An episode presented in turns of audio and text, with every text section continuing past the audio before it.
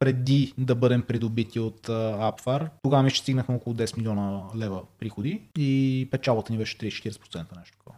Като клиенти на нашите продукти са компании като примерно JP Morgan, много софтуерни компании, Microsoft и Apple, различни други организации като NASA, различни правителствени организации. Има и много в Европа, в Азия, навсякъде по света. Здравейте, приятели! В днешния епизод гост ми е моят приятел Георги Динков.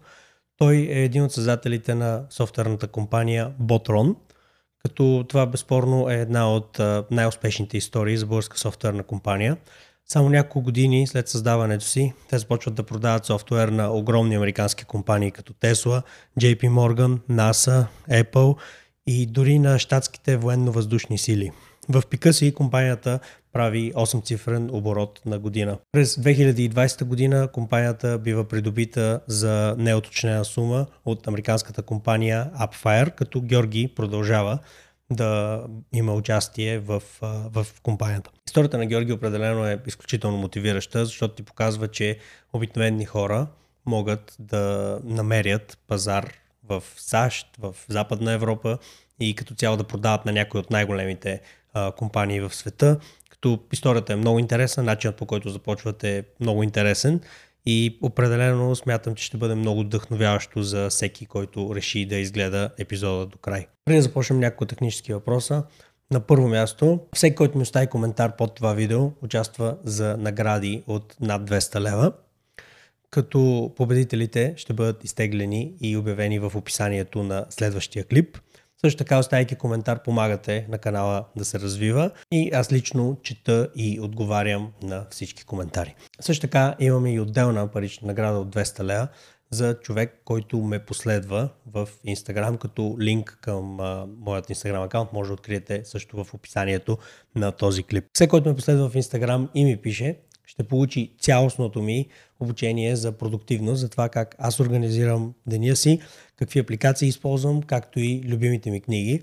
Като за да успея да организирам деня си по този начин, съм преминал през огромно количество материали, книги, обучения и така нататък, за да мога да достигна точно тази структура на деня, която ми дава максимална продуктивност и определено смятам, че ще ви бъде полезна, така че който ме последва в Инстаграм и иска това безплатно обучение, да ми пише и да каже, разбира се, че иска съответното обучение. С всичко това казвам, да започваме с самия епизод. Здравей, Жорка. Здрасти. Много ти благодаря, че ми гостуваш. И аз благодаря. Можеш ли да кажеш няколко думи за себе си и за компанията Botron, в която си кофаундър? Да, значи аз, Георги Динков, по образование съм така програмист и това беше така началото на кариерата ми, професионалната ми кариера.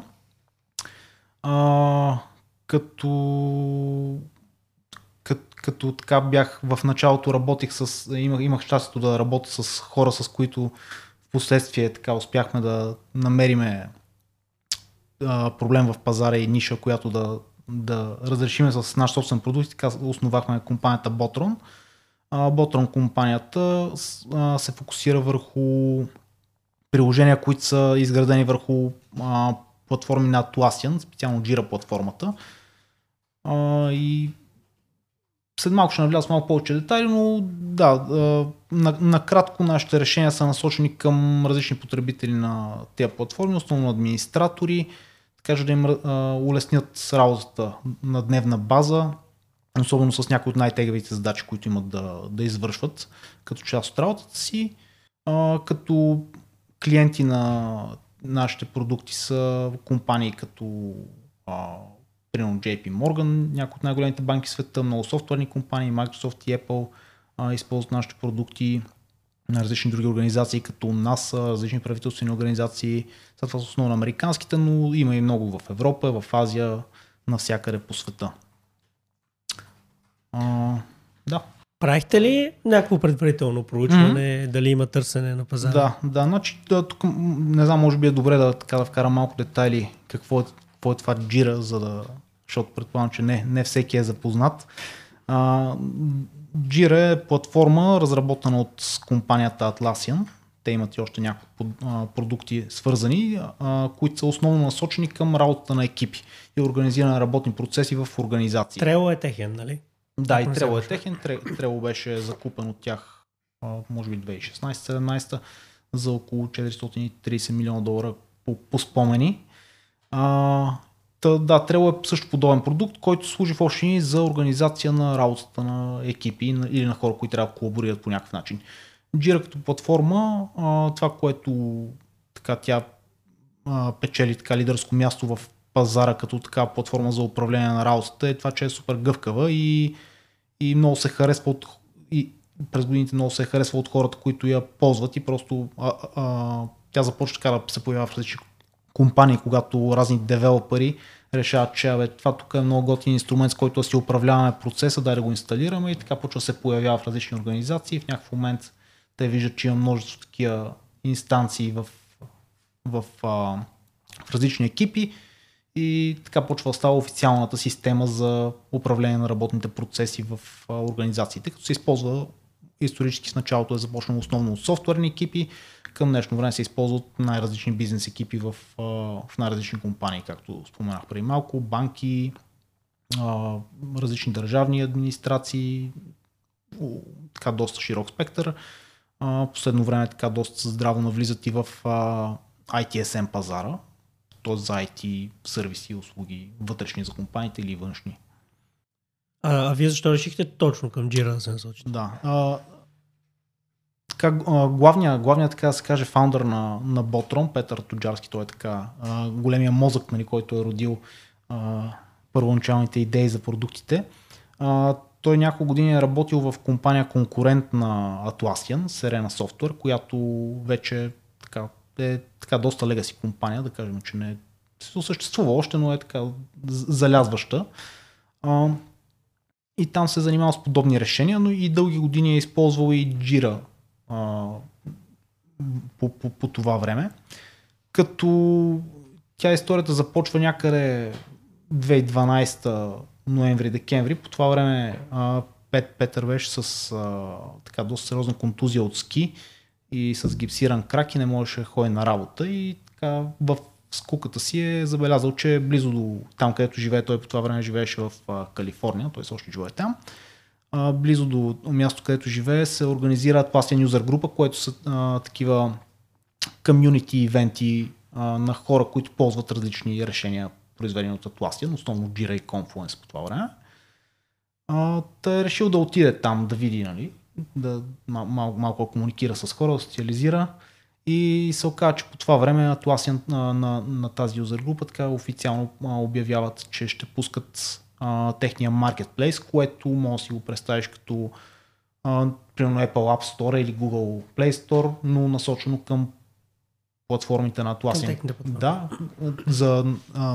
за разработване на прибавки на тия платформи и насочено към бизнес клиенти, които ползват тези платформи.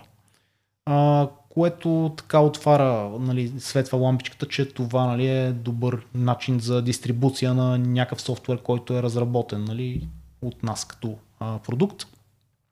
Защото ние с Петър и с другите кофаундъри, има още един Петър Петров и Борис, сме работили заедно доста години преди това, още в една компания Tumbleweed, имаше тук преди време, където Петър ни беше менеджер. И още тогава така сме си говорили, че ще е много яко да стартираме наша собствена компания, защото има много неща в компаниите, които сме работили и които така не ни харесват и мислим, че мога да направим по-добре. Но проблемът е, че ние сме добри в това да разработваме продукти, но не и да ги продаваме. И така появата на този маркетплейс на Atlassian беше нещо, което така до голяма степен намали проблема с това, че не знаем как да продаваме, защото, нали, просто мога да качим на маркетплейса и те там си има готов трафик. Хората ще си го намират, да, си имаш готова дистрибуция на продуктите. Та, след нали, този така light bulb момент се започва, нали, мислене какъв да бъде продукта, който да направим за като решение за Jira или за Confluence в случая, който да мога да продаваме на маркетплейса. И процесът в общините, че като Atlassian, едно от хубавите неща е, че има така публичен issue tracker, където може да се вижда какви проблеми са репортвали клиенти на тия продукти и какви неща искат като подобрения. И така се вижда, нали, един списък с неща, които са, нали, има много така хора, които са гласували за тях да ги опрати, има супер много коментари, много активни дискусии. Освен това има и публични форуми, които са подобни, да кажем, на Stack Overflow, но са специфично насочени за Atlassian решенията, те си ги управляват, но пак са основно, нали, от ангажирано там е комюнитито, нали, обществото, което ползва Atlassian решенията. И така почва да се набиват в очите ни така разни проблеми.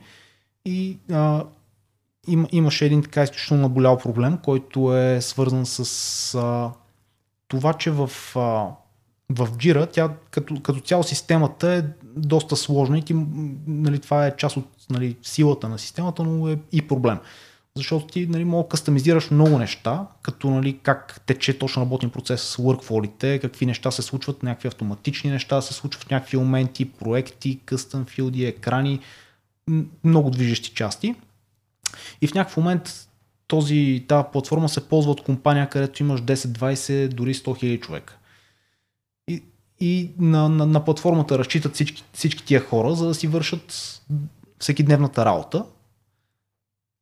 Обаче редовно се случва ти да трябва да промениш нещо. Примерно на някой екран да смениш някое поле, някоя стойност или нещо по самия работен процес на някакъв екип да промениш.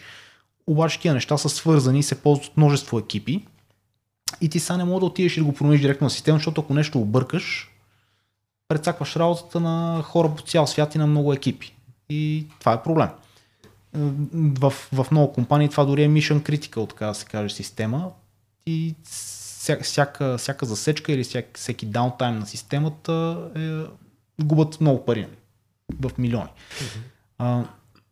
И затова тия неща се имплементират на някаква девелопър среда или тестинг среда, където някой администратор отива, имплементира промените, които трябва да се имплементират, тества ги, решава, че са окей, след това трябва да отиде го направи на стейджинг среда, където се прави така наречен user acceptance testing, т.е. идват някакви стейкхолдери, които са искали тези промени най-вероятно, и тестват дали работят както те искат и очакват.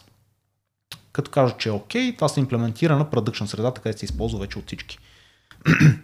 Големия проблем е, че от това нещо се случваше ръчно. Тоест администраторът трябва да направи ръчно всичко на dev средата, после да си го запише някъде, примерно в спредшит или текстов файл, да нацъка всички промени на стейджинг средата и после отново на продъкшн, което, както може да сечеш, е супер време, защото ти може да трябва да направиш стотици кликове да конфигурираш неща, отнема много време и има огромен потенциал за грешка, което е огромен проблем. И това, което ние решихме да направим, е да автоматизираме целият този процес. Тоест с наше решение ти да можеш автоматично да вземеш нещата, които си имплементирал на dev средата и автоматично да ги деплойнеш, така да се каже, или да ги приложиш на стейджинг и после автоматично ги приложиш на продъкшн, като ние ще ти покажем точно какво ще се промени. Ако нещо се обърка, ще го върнем обратно на оригиналното състояние и ще го случим много бързо. А те по дефолт не са имали възможност да се върне оригиналното състояние, ако нещо се обърка директно в продъкшн?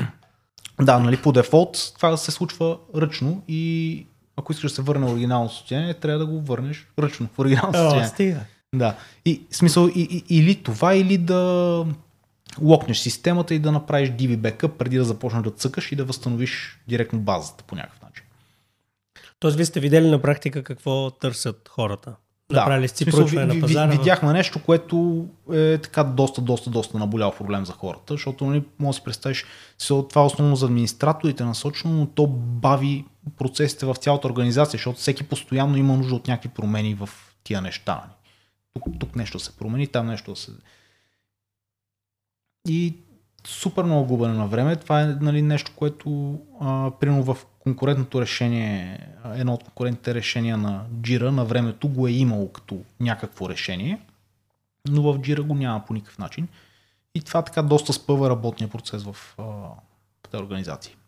Правим кратко прекъсване от подкаста и ще продължим след секунди. Нека ви кажа някои думи за това защо е важно да се абонирате за канала, ако харесвате видеята. Както всички много добре знаем, YouTube много често промотира забавно съдържание за сметка на образователното, каквото е съдържанието в този канал. Причината за това е, че забавните клипове правят много повече гледания от тези, които са с образователна тематика. Това е причината YouTube много често да скрива от вас подобно съдържание. Единственият начин да върнете силата да избирате в свои ръце е да се абонирате за канала, но да го направите с камбанка. Защо с камбанка? Защото в правилата на YouTube ясно пише, че платформата сама решава какво видео да представи пред потребителите, независимо от това дали те са абонирани за конкретен канал или не. Така че чистият абонамент реално има много малко значение в очите на YouTube. Единственият абонамент, който има реално значение, който гарантира, че съдържанието ще достигне до вас, е абонаментът с камбанка. Какво ви обещавам в замяна на вашия абонамент? Обещавам ви, че ще каня страхотни гости, до част от които достъпът никак не е лесен.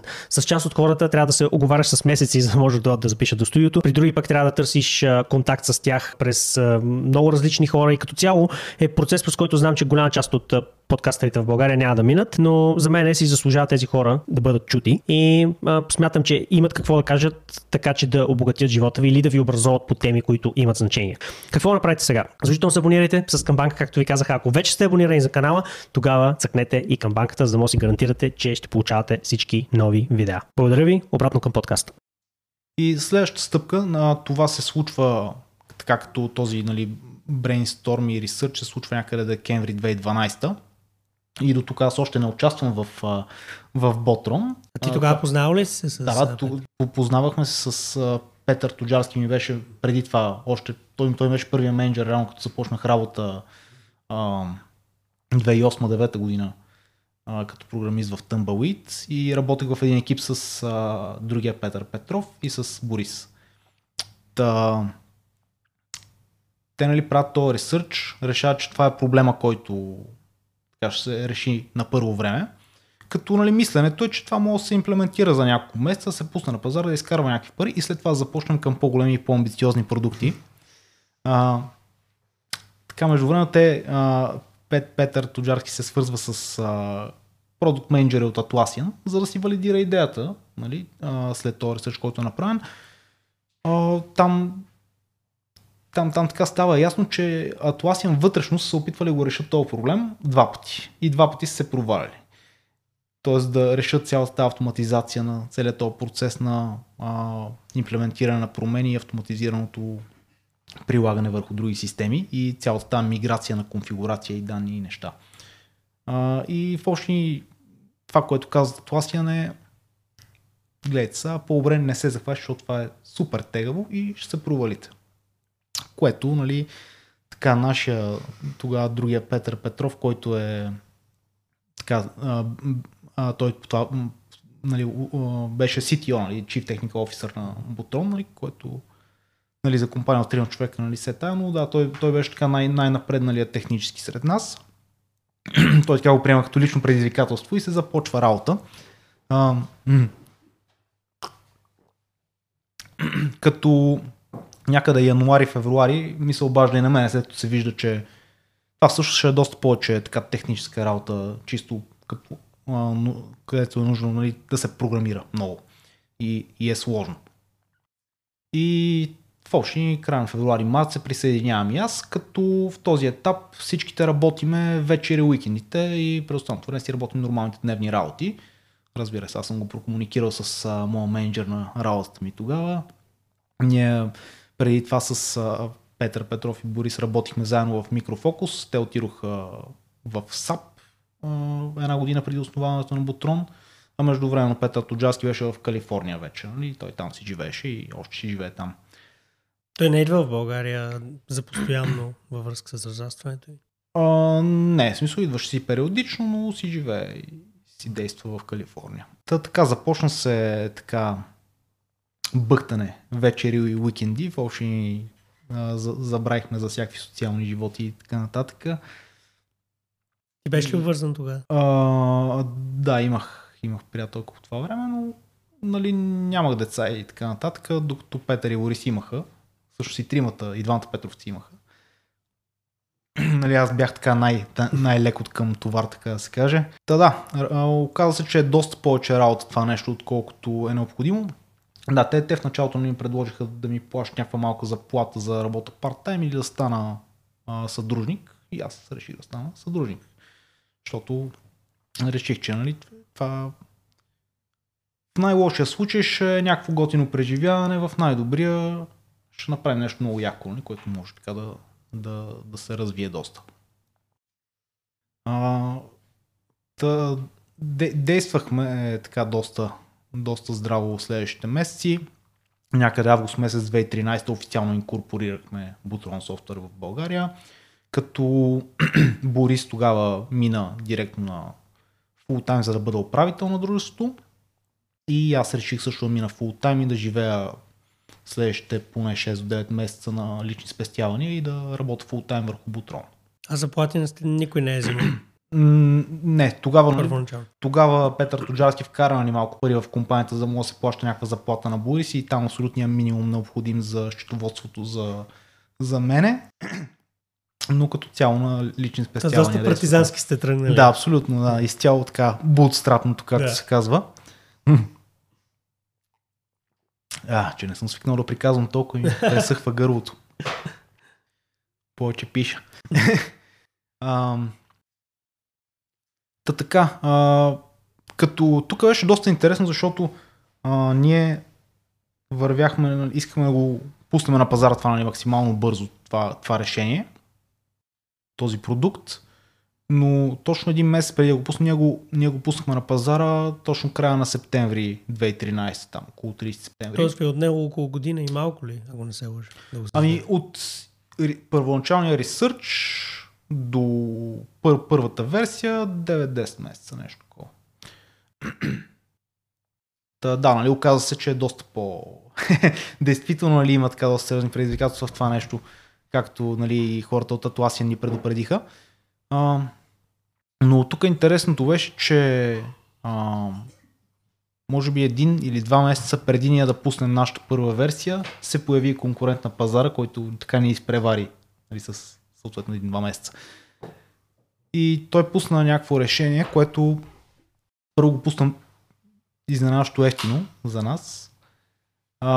И ние така попрегледахме какво прави това решение. Нали, решихме, че най-вероятно не е на необходимото качество. Защото ние исторически винаги сме се стремяли така да правим софтуер, който е така доста добре тестван и много качествен. И това така е билнато в самата компания, тази инженеринг култура, която имаме да се стремим към доста стабилни решения. И това, което направихме, че пуснахме нашия продукт на цена около 4-5 пъти по-висока от преди това появилия се продукт. А вие бяхте ли уверени, че сте решили проблема добре? Имахте ли бета-тестъри и така? Не, нямахме бета-тестъри. Това е нали, другия интересен момент. Значи, ние като го пускаме на пазара, тогава някъде пак, нали, точно го релизнахме и по това време имаше Atlassian имат голяма юзър конференция всяка година. Преди се казваше Atlassian Summit, последните години го наричат Teams. И това се състоява в Калифорния, като нали, понеже Петър е оттам, нали, той отиде и също имахме още един съдружник в началото, който в последствие се отдели от компанията Rich Bauman, с който също сме работили в Tumbleweed и той беше Country Manager на офиса по това време. Те отидоха на тази конференция в Сан-Франциско, която въобще ни състоява в нали, голямо такова помещение с залички за презентации и работи, като има някаква обща част, където има възможност различни така се каже, вендори, т.е. компании, които предоставят решения върху Atlassian платформите, като било то услуги или продукти, като ние искаме да предоставяме продукти по това време. Те имат възможност да спонсорират събитието и им се дава някакъв пакет от маркетинг неща. В случая ние, понеже нямаме много пари, взехме най-евтиния спонсорски пакет и това беше една малка коктейлна масичка сред нали, някакво поле, където имат други малки бели коктейлни масички. Тогава не беше огромно събитие, не бяха много другите компании, но нали, така доста невзрачно. като Петър Тоджарски, викаме му Тоджара така за по-кратко. Та Тоджара се... Право Джаро. Ами да, той като Туджи. Туджи или Тоджара. Та, той тогава така му хрумна гениалната идея да вземе една огромна черна покривка и отпред на нея да залепи логото на компанията, което е оранжево-червено. И така това доста рязко изпъкваше в цялото поле от бели масички. И още от първия ден така той успял да привлече някакви хора, на които да им прави демонстрации на продукта, да обяснява проблема, който решава. И след като така почна да се разчува за какво става въпрос на самото събитие, на нашата масичка през цялото време имаше опашка от хора, които искат да гледат демонстрации на това нещо и да разберат повече за това решение, защото е изключително болял проблем. При което ние супер много се радваме, защото явно сме напипали така доста сериозна болка на хората, решаваме я и сега очакваме да почнат да валят пари, да купуват лицензии, да се ползва, да си избирахме цвета на колите и така нататък. Но така следващите месеци така реалността ни шамароса много здраво, защото тъй като не сме имали бета тестери, се оказа, че в множество така реални среди, имплементирани на Jira, има така доста натрупан багаж, изчупени данни и неща, и всякакви неща се чупеха по някакви необясними начини. И така с Борис, понеже бяхме full-time фалшини и нон-стоп кодехме и оправяхме бъгове, и така на Петър му хрумна да направим едно решение, което да просто да се погрижи, че ще покаже всички грешки на системата, хората си оправят данните и нещата, което беше така прилежащо решение. Оригиналният продукт се казва Configuration Manager for Jira и това беше нещо, което го направихме Integrated Check for Jira, което беше built-in в Configuration Manager, за да могат хората да вият къде са им счупени нещата и да си ги оправят и да може да работи цялото нещо. И това после го пуснахме и като отделен продукт, който го пуснахме като безплатен първоначално, така за малко така да се каже, като продукт маркетинг. Така имаше доста интензивни сесии на работа. Още помня, имаше някои вечери, където с Борис седиме по това време скайп, ползвахме за аудио. Седиме примерно в 1-2 през нощта и си говорим там и обсъждаме някакви бъгове. Толкова много бъгове ли е имало? Ами, то нямаше много, просто имаше... в смисъл, нали, естествено имаше бъгове, нали, защото софтуера за първи път вижда реална среда, но... По-големите предизвикателства бяха от това, че просто хората имат много щупени системи. В смисъл, някой е пипнал в базата нещо, дето не трябва, или някаква Jira е съществувала от версия 1 на Jira, ние сега сме на версия 6, ние релизваме за първи път на версия 6 на Jira и те с апгрейдите са натрупали една камара бузанали в смисъл много щупени данни, които просто трябва ние да се справим с тях по някакъв начин, да ги хендълнем, така да се каже, в продукта по някакъв начин. Така, копахме здраво доста време, но продажби нямаше. Имало някакви хора, които са го ползвали, нали, за да видите бъговете все пак. Да, имаше хора, имахме така доста активни потребители още начало, защото, нали, явно е доста наболял проблеми за тях и те искаха да имат нещо, което да им свърши работа, което, нали, доста ни помогна и на нас, защото те ни даваха обратна връзка, за да може да направим решението много по-стабилно. Но така и не дойдох продажби. Това е края на септември, никакви продажби. И така ние така взехме малко да пада морала, нали, защото какво става? Нали, впоследствие осъзнахме, че защото то нашето решение основно решава проблеми, нали, те са най-наболели проблеми при по-големите ентерпрайзи, където sales цикъл е така доста по-дълъг. И освен това имахме и trial лицензи, такива пробни лицензи, които хората могат да използват за до 6 месеца. Но така изненадващо точно на 24 декември, така за Коледа, се появи първата ни по-голяма продажба на голям лиценз, която беше от Dow Jones, още го помна. И така беше голяма радост тогава. И тогава решихме, че добре, това може и все пак да тръгне тази работа. Колко лиценза, ако си спомнеш? Лиценза беше мисля, че беше от най-големите 10 000 плюс беше тогава, нали, Unlimited Users. Unlimited user. Аз мисля, че за всеки юзър, нали се... Да, не, ами те са на тиери. В смисъл, имаш за 10 юзъра, имаш за до 50 юзъра, до 250 и така нататък и нарастват с времето. Дали, сега последствие са се променили малко нещата. Дали, има и клауд базирани решения на Atlassian вече, където също имаме нови продукти там, където вече си е пър юзър, нали. И там пак, нали, намаля цената с скалирането на това, но да. Та така, първата продажа е тогава, надеждата се върна и лека по лека вече следващите месеци, следващата година започнаха така на месец да идват по една, по две продажби, леко, нали. В някакъв момент почнаха да идват достатъчно продажби, че да, нали, той един лиценз, нали, горе-долу можеше да покрие заплатата за един месец на един програмист, малко отгоре по това време. Но да, в някакъв момент така почнаха да всеки месец да идват някакви продажби и решихме, че, нали, вече супер, нали, тръгват нещата, може да почнем да наемаме, така че следващата година някъде към лятото наехме и първите хора, които да се присъединят към екипа като служители в компанията и първите ни служители са фалшни, защото, нали, в смисъл пробвахме да пускаме обяви, да интервюираме хора, така беше доста тегло, в крайна сметка почти всички първи служители са близки и приятели. Почти всички са мои съученици още от гимназията, от СМГ-то, от едно време, с които сме учили, част от тях сме учили заедно и в университета.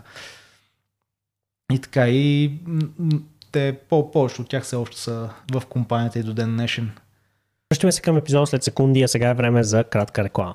Новата ми книга "Да убиеш дракона" е вече на пазара. В книгата засягам важни за всички теми, като това как да имаме повече дисциплина на базата на много странен метод, който сам съм си измислил, не съм срещал в книгите, но работи изключително ефективно, защото елиминира въпроса за това да бъдем дисциплинирани или не. Просто нямаме друг избор, да бъдем дисциплинирани. Знам, че странно ще прочетете в книгата повече. Пишете това как да придобием по възможно най-лесния и бърз начин увереност в която искаме област на живота. Много хора тръгват грешно към придобиването на увереност и съответно се провалят. Но ако го правите по правилния начин, всъщност значително увеличавате шансовете си да успеете. Също така пиша и за интуицията и за това как да я подобрим, за да може да взимаме по-добри решения в живота си, използвайки метод, който наричам медитация върху хартия. Напиша книгата ми отне почти 4 години, около 400 прочетени книги, много изписани тетрадки с разсъждения и много проба грешка на бойното поле на живота. Като знанието, събрано в тази книга, не е преписвано от някоя западна книга или нещо такова, просто всичко е автентично, всичко е мое, всичко е смляно, така че да има практически стъпки след всяка една глава. Не съм оставил някакви теми да висят във въздуха,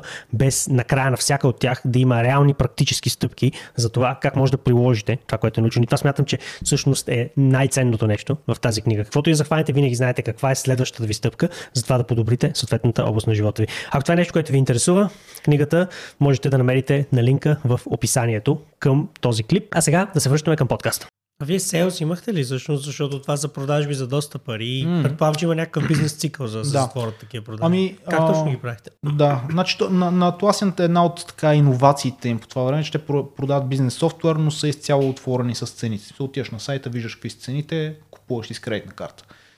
И съответно цените са по-ниски от на конкурентните решения, където, нали, пише "обади се, за да се разбереме колко ще платиш". Също беше и с Marketplace. Там нашите цени са публично видими. Тогава цените ни достигаха за най-големите лицензии до към мисля, че 5 или 6 хиляди $5,000 нещо такова. В смисъл, не на месец или? Не, на година. Да, лицензите тогава бяха на годишна база, като ти купуваш, нали, то тогава технически беше perpetual лиценз, само той реално като изтече, нали, ти спира възможността да използваш продукта и си купуваш renewal, който е на 50% от цената. Нали, сега вече има и други деплойменти, като Cloud на Jira, където си имаш една цена, която се плаща на годишна или на месечна база, която не също има и Data Center, който е така дистрибутирана self-hosted вариант за тия платформи, който, нали, пак се плаща една и съща цена на годишна база вече. Да. Та с селса, първоначално, както стартирахме, основният ни ефорт, нали, беше към маркетинга, насочен към събитията на Atlassian. Впоследствие така започнахме да ходим и на локални юзър групи, което... В Калифорния? Да, в Калифорния Тоджарани, който си живее там, гледаше ходи на местни събития. но и в някакъв момент се появи юзер група и в България, като гледахме и тук да ходим, но като цяло не сме имали никога особено много бизнес в България. Основно беше най-големият бизнес беше в щатите като цяло. Това ли беше най-големият маркетингов канал? Изложения и конференции? Като цяло да, смисъл там като цяло вкарахме огромни усилия и нали, в момент, още от следващата година вече почнахме да пращаме повече хора нали, да ходят и да взимаме по-големи спонсорски пакети. Като така последните години преди пандемията 2020 и тогава реално и продадохме компанията, но тогава гледахме да ходим, нали, аз не съм пропускал нито едно събитие, както и другите ни сътрудници и гледахме да взимаме максимално много хора от екипите, за да могат така на живо да се видят, да се запознаят с хора, които ползват продуктите. Имахме и много от хората, които ползват продуктите, бяха доста щастливи, защото реално им връщаме супер много свободно време, защото няма нужда да седат цял уикенд да правят нещо, което могат да направят за половин ден или за някой час в работен ден, нали, уикенда да си отидат за риба или каквото искат да правят. И имало случаи, където на конференция отивам в Лас Вегас и ме среща някакъв клиент, вижда, ти си от Botron, идва такова, искам да те прегърне, направо ще прегърнем, фа ще ме прегръща такова, защото е супер щастлив, защото на тях им се налага супер често да правят някакви миграции, неща, които са супер трудни. И реално нашето решение му пести много месеци работа. А други маркетингови канали използвали ли сте? Да, опитвали сме. Бяхме започнали някакъв блог. Реклама в Google не съм сигурен, че сме правили на времето.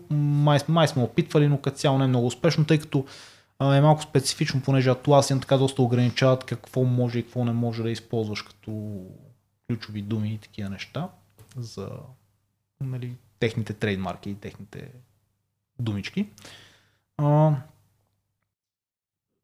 В самия маркетплейс, нали, там хората, хората сами да откриват нещата и когато е по-популярен продукт, той отива там в топ селинг и там като цяло, откакто сме го пуснали, той през цялото време е на добри позиции в топ селинг.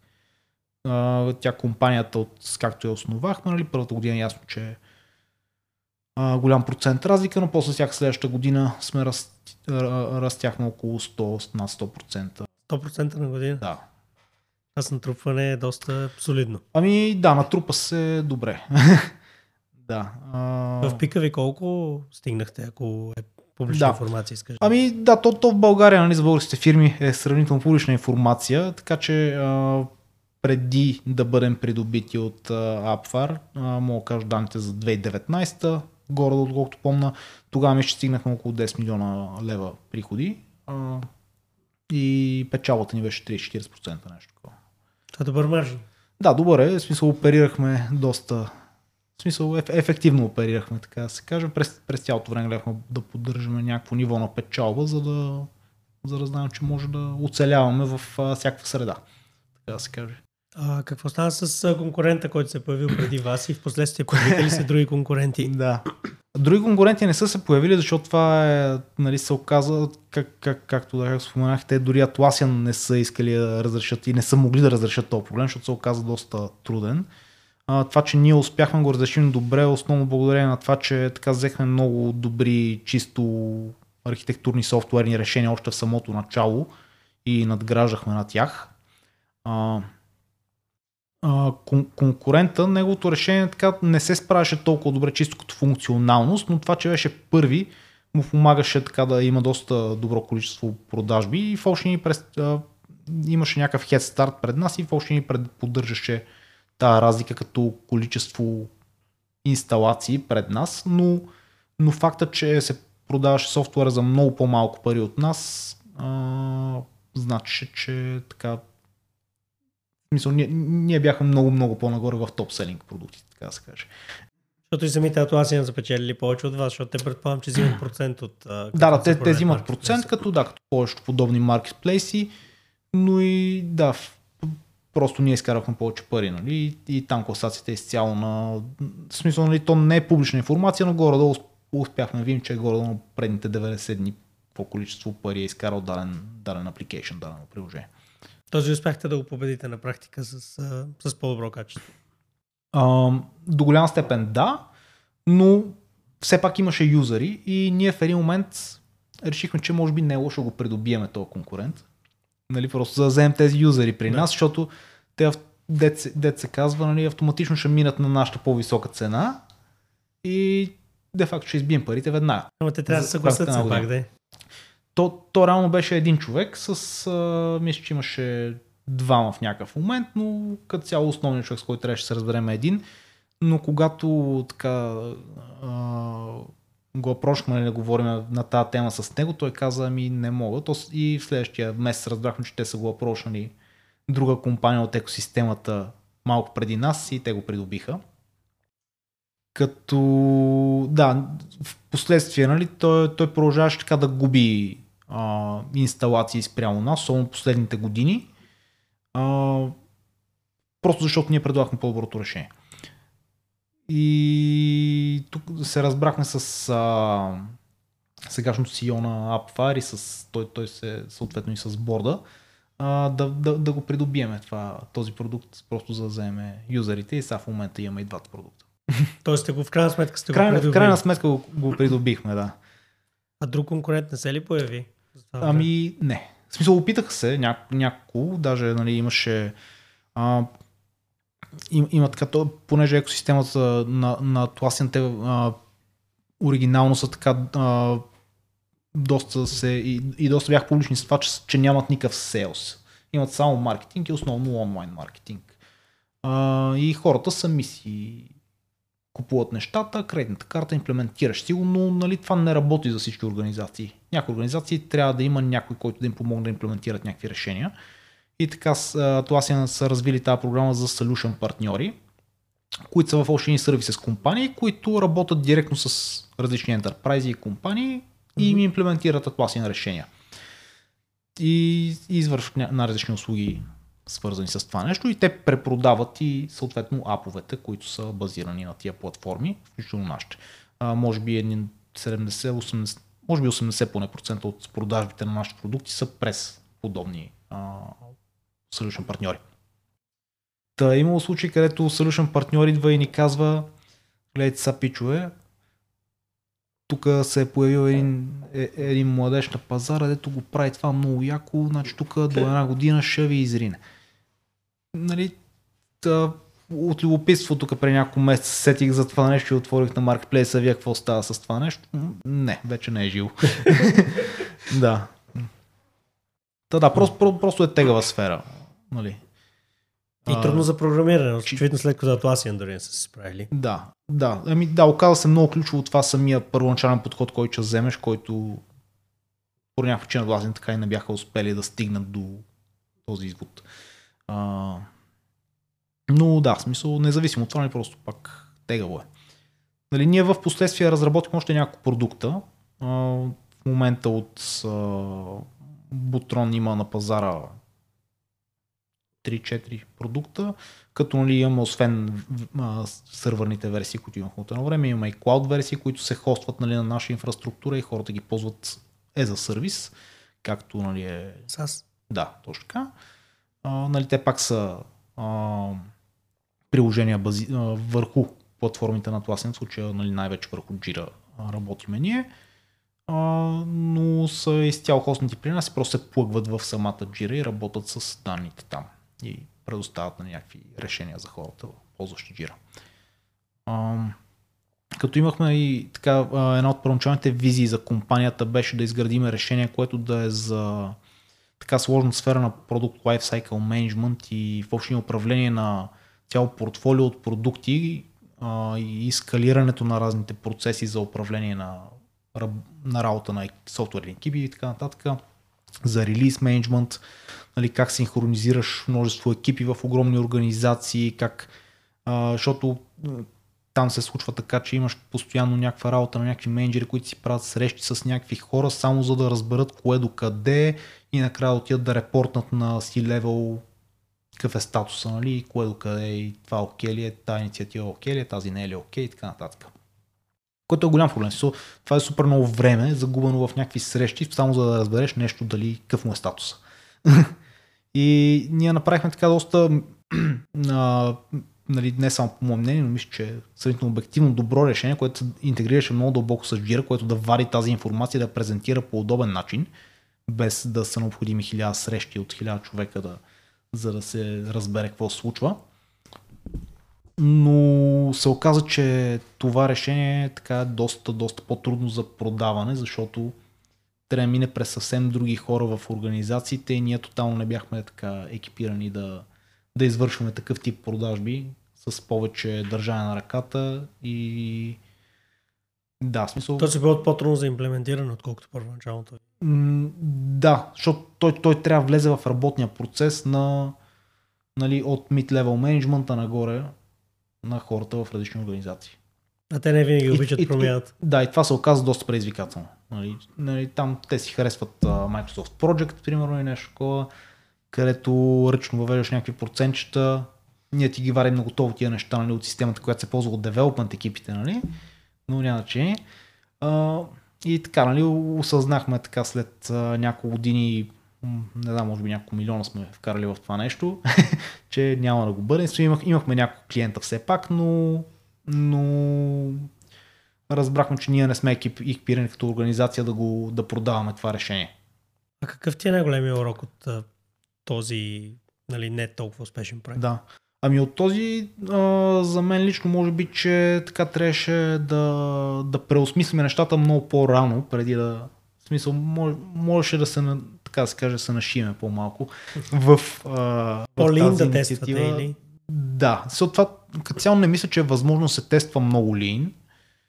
Ти пак трябва да разработиш доста така обширно решение, за да може въобще да видиш, нали? И трябва да имаш визита за това нещо, но като цяло в някакъв момент трябва да си дадеш сметка, да теглиш чертата и да кажеш, абе, тук това не успяваме да продаваме от това нещо достатъчно. Това мисля, че така трябва по-дисциплинирано да се случва този асесмент, когато нещо ти... Защото очевидно, че, нали, върви прекалено бавно, така по-дисциплинирано трябва да спреш и да си дадеш сметка това какво трябва да направиш, за да може да почне да се продава и ти можеш ли да го направиш това нещо въобще. А вие също тествахте ли пазара за този продукт? Прегледахте ли, примерно, форуми и там каквото каза, да, че... Да, тази аудитория не е чак толкова по форумите, но да, в смисъл имаше като проблем. То в следствие се появи друго решение, което първата му версия беше много по-зле от нашето решение, но... се появи малко преди нас и Atlassian го купиха, защото на тях им трябваше нещо такова в портфолиото, за да мога да кажа, че имат портфолио менеджмент, нали, като решение, което беше малко, може би те бързаха, защото скоро след това беше IPO-то на Atlassian и почни, за да се види, че покриват всичките неща, свързани с този тип работа, имат решения.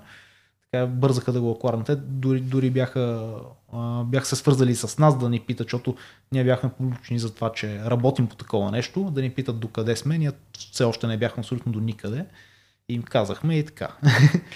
Та, можеше те да са ни купили тогава, ако бяхме, нали, по-рано започнали с това нещо, но в крайна сметка, да. И в крайна сметка трябва да знаеш кога да спреш, т.е. къде поставиш стоп-лоса, казва на трейдерски език. Ами да, може и така да се каже, да, абсолютно. Имахте ли някакво външно финансиране? Не. Или вие си финансирате? Не, изцяло самостоятелно си финансирахме нещата. А защо решихте да е така? Ами защото решихме, че не искаме да вкараме други хора в борда и да трябва да отговаряме пред тях. Нашия процес беше, сядаме. През повечето време бяхме четиримата, от последните години особено сядаме с четиримата и всичките важни стратегически решения за компанията ги взимаме по този начин. И не искахме да трябва да се занимаваме с още някой.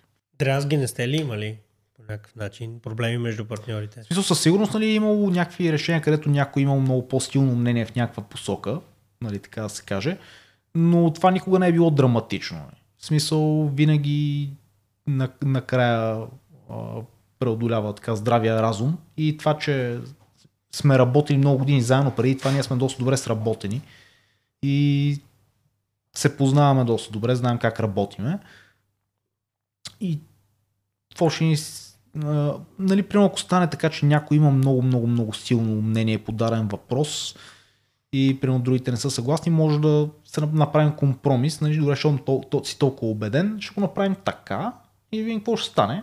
И нали, тук ключовото е, че като се къмитнеш да направиш нещо, дори да не си напълно съгласен, се къмитно и го правиш, нали, защото така сме се разбрали. И това е. А вие всъщност имахте ли някакъв процес за взимане на решението, защото вие нали не сте наравно, доколкото знам, в съдружието си? Това беше процес, просто сядаме и дискутираме и ако сте двама на двама реално, имали ли сте някакъв начин да вземете решение?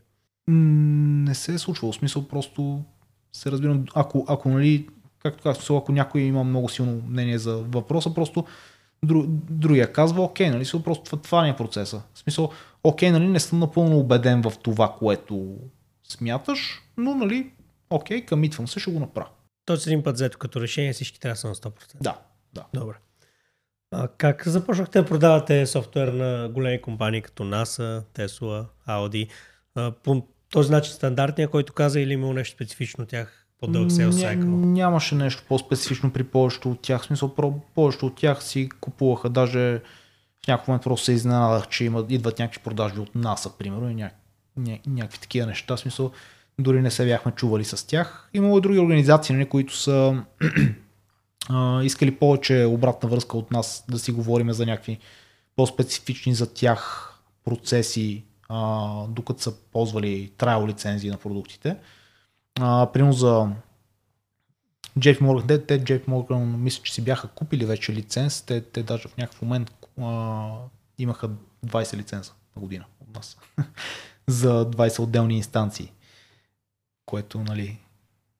20 multiple use лиценза, нали? Точно, всеки от тях съдържа... Всеки от тях за под 10 000 плюс юзера. Тоест 200 000 общо. Да. Смисъл, т.е. всеки един от тях е за безкрайно количество юзери, просто те имаха много инстанции на Jira, които трябваше да поддържат за различни екипи, различни региони. Просто много голяма организация. Примерно те имаха някакви специфични нужди, където имплементирахме така по-специфични свойства на продукта, така че да може да ги покриеме. Като примерно тогава се появи, направихме много сериозен audit logging в built-in в продукта. Така че нали, всичко, което се случи на системата, се записва някъде, ти мога го свалиш и да го дадеш на аудитора и кажеш, ето това е всичко, това го направил го е този човек тогава, това са абсолютно всички промени, които се случили. Нали. Но това си е, то е направено в следствие на обратна връзка от тях, но нали, то си влиза в продукта и си е available, нали, достъпно е за всичките потребители на продукта в последствие, които апгрейднат. И в тази връзка да попитам, имате ли някаква методика за апгрейдване на продукта? Начин по който подобрявате продукта? В смисъл като процес, който да, използваме процес, ние вътрешно, за да решим какво да правим. Тя методиката е нали, то е малко art and science от този тип неща. Част от нещата са от това, че си говорим с клиенти, като ходим по конференции и така нататък. Нали, там получаваме много обратна връзка, като гледаме да си я систематизираме после. Другото от Customer Support, ние фолшни през цялото време на Botron бяхме направили процес, така че Customer Support се извършва от инжиниринг екипите, включително в началото, особено аз така бях доста от Customer Support трябваше мина през мене. А защо го направихте това? Защото това нали, това има плюсове и минуси, но от чисто Customer Experience е огромен плюс това, че ти говориш директно с хората, които работят този продукт. Съответно тези девелопери не виждат директно как се ползва продукта от клиенти в реална среда и защото тъй като разработваш някакъв фичър после или фиксваш нещо, ти много добре знаеш какъв е контекста за това нещо и взимаш много по-добри решения. Съответно така получаваме обратна връзка за нови подобрения на продукта, фичъри, бъгове, всякакви такива неща. Нали, в зависимост от това какво количество и кой какъв му е проблем, ние гледаме да прецениме и така решаваме как да приоритизираме какво да правим за нататък.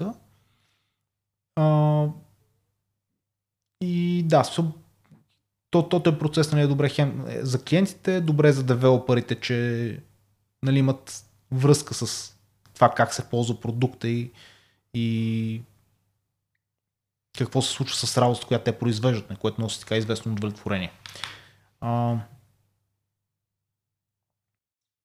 Така, да, в смисъл, така идваше обратната връзка най-много. И другото е, че нали, имаше някаква визия за развитие на продукта дългосрочно, защото то след първата версия имаше още много неща, които искахме да направим, които все още има нови неща, които искаме да вкарваме в продукта и до ден днешен. Този ден днешен подобряват. Да. Не е в така дълбок мейнтенанс, така да се каже. Между другото да кажа, че това инженерите да правят customer сервис е наистина много добра идея. За първи път я чувам и спомням даже, наскоро ми се случи това нещо. Customer сервис репрезентатива ми каза, да, ще говоря с нашия девелопърски тим за един бъг, който се беше появил в техен продукт. 5-6 дни никакъв отговор. Заминава, да. Нали, то минава през 100 места, нали, докато стигне до мене и нищо в крайна сметка. Да, нали, това е голям минус. Това да има dedicated customer service екип, нали, хубаво е, защото девелоперите са нали, най-грубо казано по-скъпи. Нали, чисто доста скъпи, време, да. Много скъпи излезе customer service. Да, но от друга страна е много яко за клиента, когато репорт на някакъв бък, и ние сме имали такива случаи още в началото, но някакъв бък, девелопера, който ние на ротационен принцип го правихме, девелопера, който тогава го вижда, валидира го, примерно казва на мене като менеджер, казвам аз супер, добре, мога взем го оправиме, и направо го фиксва и му дава dev build и човека е супер щастлив, защото бъга му директно е фикснат още същия ден. Много готино. И все пак сте успяли да задържите на високия си маржин 30-40%, което е невероятно. Как се позиционирахте за продажбата, за аквизишън на компанията на Appfire? Правихте ли нещо специфично, за да качите стойността на компанията преди придобиването? Да. Ами поддържахме си маржовете. но супер специфично не. Специално гледахме просто да развиваме бизнеса, така че да е печеливш, да расте и да имаме изградени екипи вътре в компанията, които нали, да се вижда, че има структура, която да движи това нещо. Така не сме се позиционирали супер активно, то така, в смисъл, ние бяхме почнали да си говорим за потенциална възможност нали, да продадем компанията в може би около година преди да я продадем реално. И нали, имали сме разговори с различни инвеститори, private equity компании са ни апроучвали. В някакъв момент просто като нали, и в екосистемата така се познавахме с доста от хората, включително с фаундърите и CEO-то на Appfire, които реално ни придобиха. Та в някакъв момент от Appfire се свързаха с нас, че искат да ни купат. И им казахме някаква цена, която ни се стори нали, по-висока, доста висока.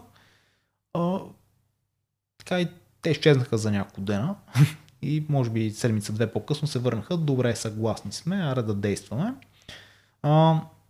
И то беше такъв момент, че тогава правите като компанията Silversmith. Те се оказа, че така, от известно време наблюдават екосистемата на Atlassian, защото са виждали подобна динамика в Salesforce екосистемата преди това. Искат да направят така наречения roll-up, т.е. да съберат множество по-малки компании и от скалирането да се оптимизират нали, всичките процеси и съответно стане една по-голяма и още по-профитабла компания. И да я продадат евентуално. С по-голям мултипол. Да, като правите като компания, сигурно се търсят някакъв екзит в последствие.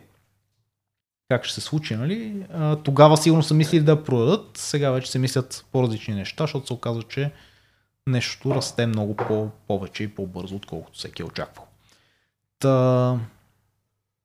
Silversmith, Appfire, CEO-то им Randall, вече имаше изградени така взаимоотношения с Silversmith, а ние междувременно ли си мислихме за продажба или за следваща фаза на нашия растеж, защото вече нали, така ставахме по-голяма компания, но сме изцяло нали, фокусирани основно върху административни решения в Jira.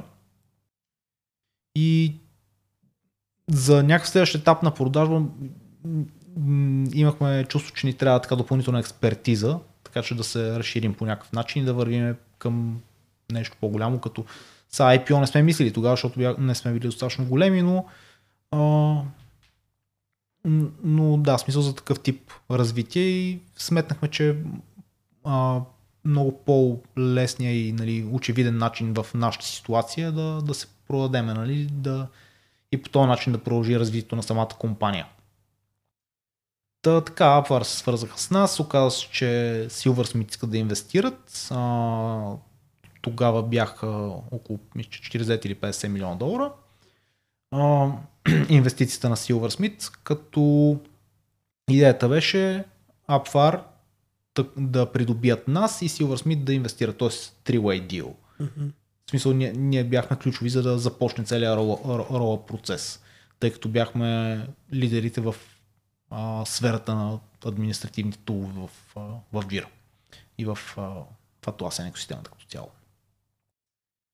Та, така, разбрахме се с тях, говорихме си на няколко пъти, по това време избухна пандемията и започнахме един due diligence процес, може би 2 месеца и нещо, който беше изцяло по Zoom, което нали, в общи ни да, смисъл, който е бил в такъв процес, знае, че все едно смисъл, работиш нормалната работа и имаш още една работа допълнително, където се занимаваш с бумащини, неща, счетоводители, адвокати и така нататък. Като да, тогава бяхме така, мисля, че бяхме разумни, че използвахме така услугите на инвестмент банкери, които са нещо като брокери за компании, които много ни помогнаха с това да негошиейтваме някакви неща независимо, т.е. дароха ни голямо предимство в това да се водят преговорите. И така, нещата, нали, тегав беше процеса, но мина. Бързичко е минало 2 месеца и нещо. Ами да, те бяха така, бяха доста уверени, че ще се случат бързо нещата и реално успяха за 2 месеца и малко да се случат. Подписахме края на май 2020 и юни месец вече обявихме пред целия екип и след подписването реално направихме така all-hands в Botron, където включихме после CEO-то Randall на Appfire. Обявихме на екипа. Впоследствие се обяви публично и така. И впоследствие вече като част от Appfire придоби малко след това още една компания и към днешна дата малко над 20 компании от Atlassian екосистемата са придобити от Appfire, като вече има придобити компании извън Atlassian екосистемата. Тоест има ревеню, може би над 10% вече, което е извън Atlassian екосистемата. А те мислят за някакво IPO евентуално на тези компании, на този ролъп, който казах. Да, ами да, смисъл, когато се присъединихме, нали, аз казах горе-долу някакви числа имахме, но в общини стремежа на Silversmith беше до 4 години да се стигне 50 милиона ARR. Стигнахме 100 милиона миналата година. До края на 21-а. Сега 22 година, към края вече минахме 150 милиона. Това е целият ролъп, нали? Да, това е целият ролъп с всичките компании, които са вече част от Appfire. Тоест процесът, нали, много по-така бързо се задвижи, като 21 година някъде март месец, мисля, че влезе още една private equity компания като shareholder в Appfire, TA Associates, които са една от така по-старите по-старите private equity компании в щатите, които са насочени основно към технологични компании. И така, вече си имаме истински борд, имаме си всичките си левел позиции са запълнени. Тази година така доста активно се наемаха така доста сериозни хора, като част от executive leadership на компанията, включително CFO, което има някои IPO-та зад гърба си, CTO, което е бил, CTO-то не е бил CTO в Salesforce. И така, и сега продължаваме компанията, нали, сега естествено с този бърз растеж, нали, има множество проблеми, които трябва да се разрешават, но нали, те са не лоши проблеми, така да се каже, няма как. но така да се консолидират всичките неща, процеси, системи и така нататък, което върви с пълна сила. Да. Ти всъщност все още работиш? Да, аз все още съм в компанията. В момента аз отговарям, продължавам да отговарям за този продукт, за който разказах, Configuration Manager, и още 5 продукта, включително и конкурент, който придобихме. Като моята роля е основно директор, инженеринг директор. Отговарям за екипи, разработващи продуктите. Имате ли някакъв начин, по който мотивирате служителите и изграждате фирмена култура? Mm-hmm. Да, значи това са някои неща има, които правим по-формално.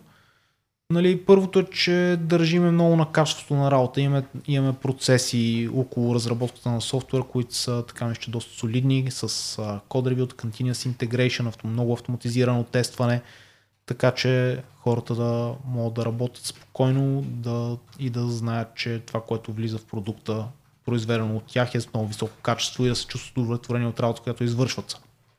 Това е една страна на нещата. И гледаме процеса да го държим максимално лек, да няма прекалени срещи, бюрократщини и така нататък, защото предполагам много хора, но инженерите специално са доста алергични към такива неща. Аз лично съм, мразя срещи, въпреки че съм менеджер, гледам да минимизирам срещите максимално.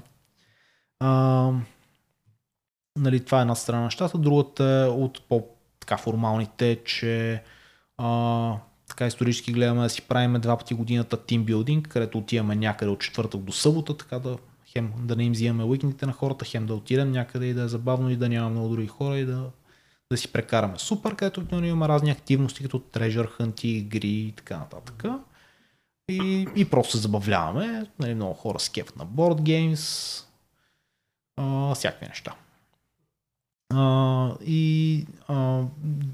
Друга съществена част от инженеринг културата и развиването на добре мотивиран екип и позитивния вайб са хакатоните, които си правиме 2 пъти в годината. Като ние ги правиме... Какво е това? Хакатон. Хакатон е нещо, където събират се, в най-общия случай събират се за хикс време, обикновено 24-48 часа. Много девелопери, дизайнери и така нататък, събират се на някакви малки екипчета от по 2-3-4 човека и работят по нещо, което си определили за цел в началото на периода и на края на периода го демонстрират. Сега ние не го правим така, ние го правим, просто взимаме една седмица, обикновено е зимата е седмицата преди Коледа, лятото е някъде юни-юли месец, преди да почнат много хора излизат в отпуски. И взимаме една седмица, в понеделник се организира една среща, където всеки, който има някаква идея, я пичва, като идеите може да е тематично, но в повечето случаи е свободно. Каквото идея, което не е част от нормалната ни работа, нормалния ни беклок от неща, които така или не ще трябва да вършиме. Примерно работил си нещо и нещо те е дразнил, примерно тестовете са бавни и пичваш идеята, искам да направя тестовете да са по-бързи. Имам тая хипотеза. И така се събира един списък от идеи, примерно някой път се случва някой да пичва идея за плагин за IntelliJ, което е средата за разработка, която ползват програмистите. Най-често. И най-различни подобни идеи, което няма нищо общо директно с нашите продукти, но е нещо, което някой примерно го е дразнил или примерно вижда възможност да се подобри. Имало е много такива подобрения в продуктите, които са дошли като идея от някой от екипа, разказват си идеите и после условието е да има поне 2 човека за дадена идея, за да се работи по нея и всеки си харесва къде я ходи, там има известно напред-назад договаряне, оформят се някакви екипчета, различни хора могат да работят с хора, с които не са работили никога или поне не са работили отскоро. Защото ти са си в един екип, но може да си харесаш една идея и да работиш с някой друг, тотално друг екип по нея. И така и се започва работа, цяла седмица се работи по това нещо и на края на седмицата в петък се презентират нещата и резултатите от това нещо. Като, както споменах, случвало се да се реализират някакво подобрение в продуктите, които после, нали, смисъл, естествено, после има допълнителна работа да го изтестваме. Хубаво да се напише така production ready код, така ще се каже, код ревюта и така нататък. И влиза в продукта и се ползва от клиенти, нали, в днешно време. И да, и тази седмица гледаме да осигуриме да има храна в офиса, закусчици, обяд, на края на седмицата бургери, бирички, който иска да пие бирички и така. Имате ли практика да давате equity на служители? Като бяхме Botron, бяхме прекалено малки и ни беше прекалено сложно да направим такова нещо. Там, нали, просто раздавахме бонуси. Ако компанията е профитабла, на края на годината раздаваме бонуси на хората. Като направихме продажбата, също направихме така. Разбрахме се с Appfire, с инвеститорите за такъв механизъм.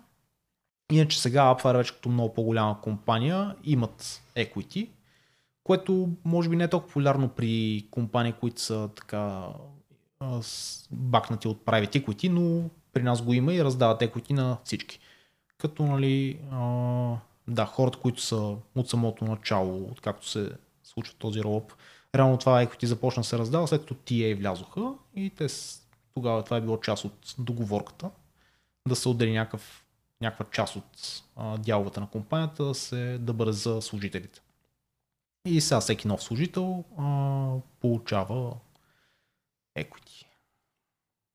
Добре. Какъв съвет би дал на българска компания, която иска да пробие в Силиконовата долина и на щатския пазар? Да. Да, ми това е малко труден въпрос, защото, нали, ние имаме така доста специфична сфера и специфичен начин, по който сме пробили. Не съм го правил множество пъти, така че да мога да кажа нали, какво е според мен вярното решение. И от друга страна, нали, като човек ти дава съвет, нали, той обикновено ти дава на базата на неговия опит, нали, неговата призма. Да. Така че, честно, не съм много сигурен. Защото, нали, това, което работи при нас, нали, ние от самото начало наблягаме на качествено да разработваме софтуера и още от първата версия, нали, пишем софтуера с тестове, автоматизирани, continuous integration и такива неща, които пък много други стартъпи не го правят, защото това те бави до първото излизане на пазара, но в рамките на следващата година вече почва да изплаща много дивиденти, защото ти трябва да подобряваш това нещо и ти, ако нямаш тестове, постоянно чупиш някакви неща и се чуеш какво се случва. Нали, но и едното и другото е работило, така да се каже. Това ми е много трудно да дам такъв по-генерален съвет. Със сигурност, може би, че така трябва да има известно търпение, защото нещата не се случат много бързо. Поне в началото. Нека ти го задам по друг начин. Кой е най-ценният урок, който си научил в бизнеса? Може да откроиш и повече от един. Не е нужда един. Да.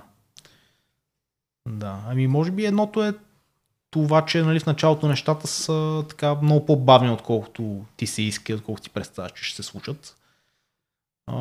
Та трябва да си така зареден с търпение известно време. И друго е, че, нали, просто трябва да продължаваш да инвестираш в нещата, като виж, че работят, дори да се струва прекалено бавно.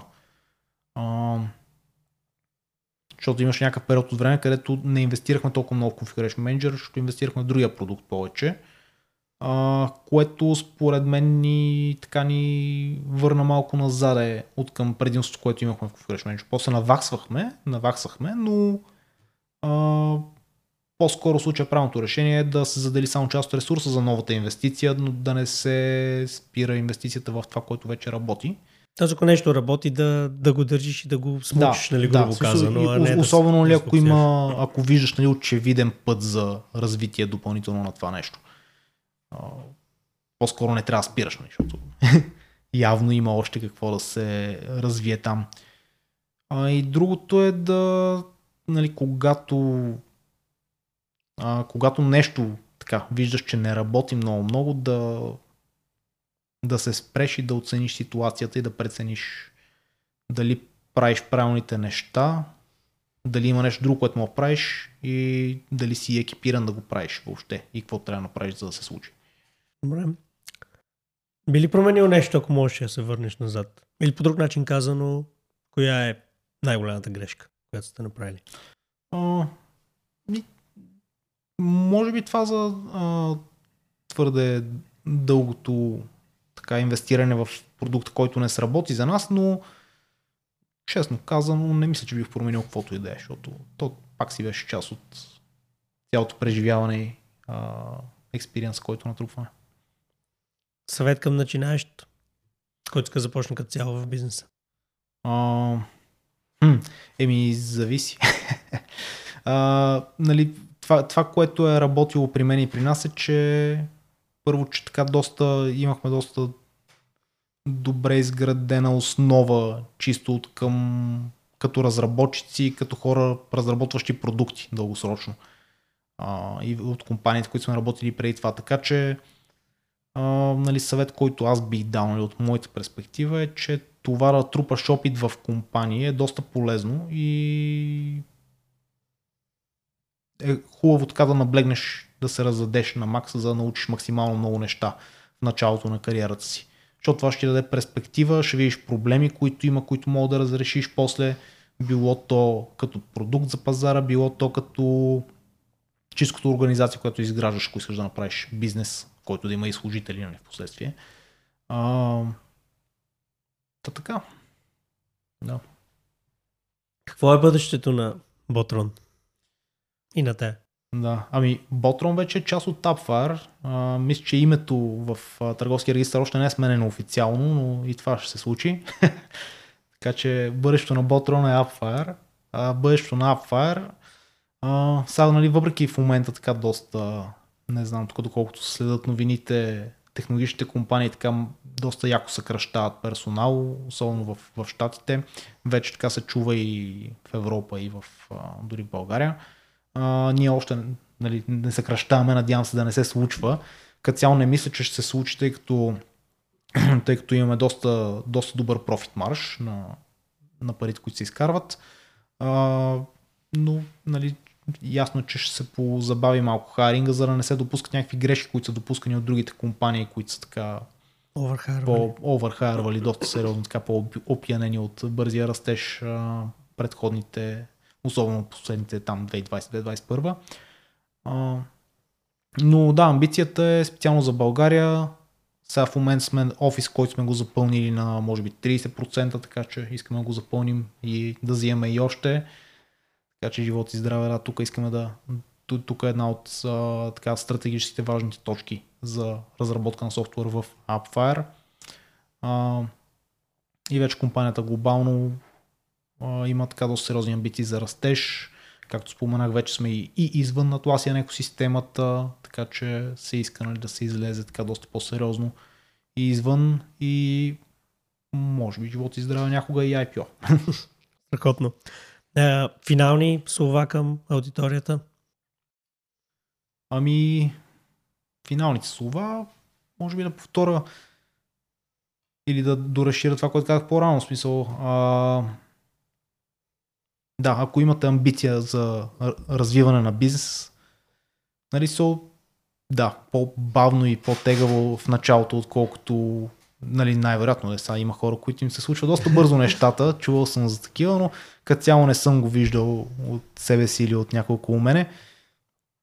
И да, възползвайте се от възможности да учите, да не се притеснявате да работите в компании, в други, в най-различни сфери, защото така може да се научи, да се придобие много ценен опит и да се научат полезни неща, които после се използват за развитието на бизнеса. Благодаря ти много за това интервю. И аз много благодаря.